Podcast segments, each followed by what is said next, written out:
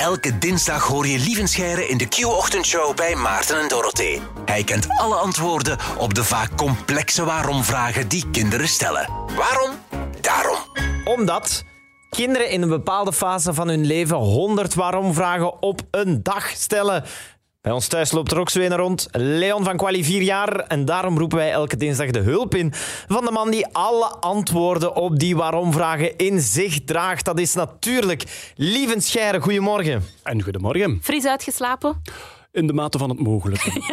Uh, begin van een nieuwe maand, 1 juni vandaag, zijn er zo bepaalde natuur- of wetenschapsfenomenen of zo die rood omcirkeld staan op jouw kalender deze maand, lieven? Ja, sowieso de, de zomerzonnewende. Hè, dus het, het sterrenkundige begin van de zomer. Ja. Uh, uh, altijd rond 21 juni. Mm -hmm. Maar dat is nog even wachten. Mm -hmm. Wat ik ook tof vind aan juni, is de junikever.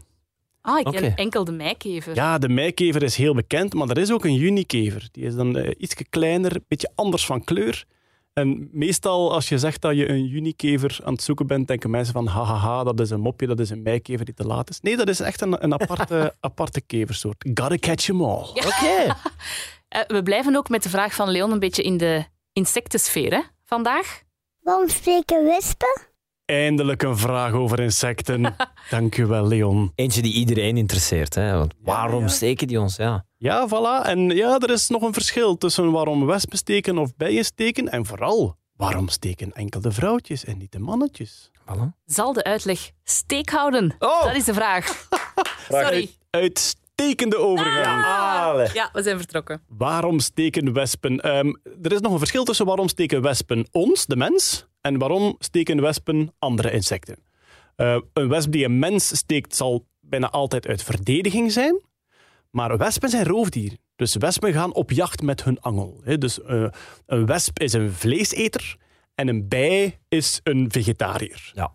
Een bij eet enkel de plantendingetjes. En dus een bij steekt enkel ter verdediging. Daarom ook dat een bij sterft nadat ze gestoken heeft. Die heeft maar één functie en dat is het nest beschermen. Terwijl een wesp, ja, die is gewoon op jacht. Het zou niet handig zijn dat bij elke prooi die je vangt, dat je doodvalt natuurlijk. Ja, ja. Die angel is waarschijnlijk ontstaan uit de legboor. De legboor, er zijn verschillende insecten en die hebben een soort um, vrij lang buisje op hun achterlijf, de vrouwtjes dan, en die gebruiken die om een ei ergens in te prikken. Soms is dat in de grond, uh, soms is dat zelfs gewoon op het wateroppervlak, maar soms, zoals bij sluipwespen, die prikken hun ei echt in de rups van een ander dier. En dan wordt die van binnenuit opgevreten door de Leuk. larven van die sluipwesp. Ja. Nu, natuurlijk, die bijen en die wespen die in groep gaan leven zijn, enkel die koningin legt nog eitjes. En die andere vrouwtjes die hadden daar zo een soort aanhangsel dat ze toch niet meer nodig hadden. En die zijn dat beginnen gebruiken in de evolutie om dus als aanvalswapen. Dan is daar nog een gifkliertje bijgekomen. En zo is eigenlijk heel die angel is, ja, een geëvolueerde legboor, met als gevolg dat mannetjes geen angel hebben. Dus de mannetjes bij sowieso niet, maar ook mannelijke mieren bijvoorbeeld, mannelijke wespen kunnen niet steken, hebben geen angel. En ja, wat ik daar ook nog tof aan vind, mieren, bijen en wespen, die komen allemaal uit dezelfde soorten. Eigenlijk zou je kunnen zeggen, mieren zijn wespen die hun vleugels verloren zijn, en bijen zijn wespen die vegetarisch geworden zijn. is dat eigenlijk zo dat een wesp, hoe bozer ze wordt, hoe groter de kans dat ze dan steekt? Stel nu, je hebt er alleen gevangen onder een colaglas op een terrasje of zo, en die geraakt toch weer los. Is die dan agressiever en gevaarlijker dan eentje die gewoon heel chill voorbij vloog en geen plannen had? Een wesp kan je kwaad maken, ja, dat is waar. En een wesp is ook een wesp is een agressief dier, is een aanvalsdier. Een, een bij verdedigt zich alleen maar. Maar een wesp is ook geprogrammeerd om aan te vallen. En dus als je een wesp irriteert, een, een bij gaat meestal wegvliegen, tenzij dat je in de buurt van het nest bent. Maar een wesp, die, ja, die komen zo typisch voor je gezicht hangen en heen Ja. en weer gaan. Hè? Ja. Door heen en weer te gaan maken ze zichzelf moeilijker te vangen, door vogels bijvoorbeeld. En intussen zijn die u in de gaten aan het houden.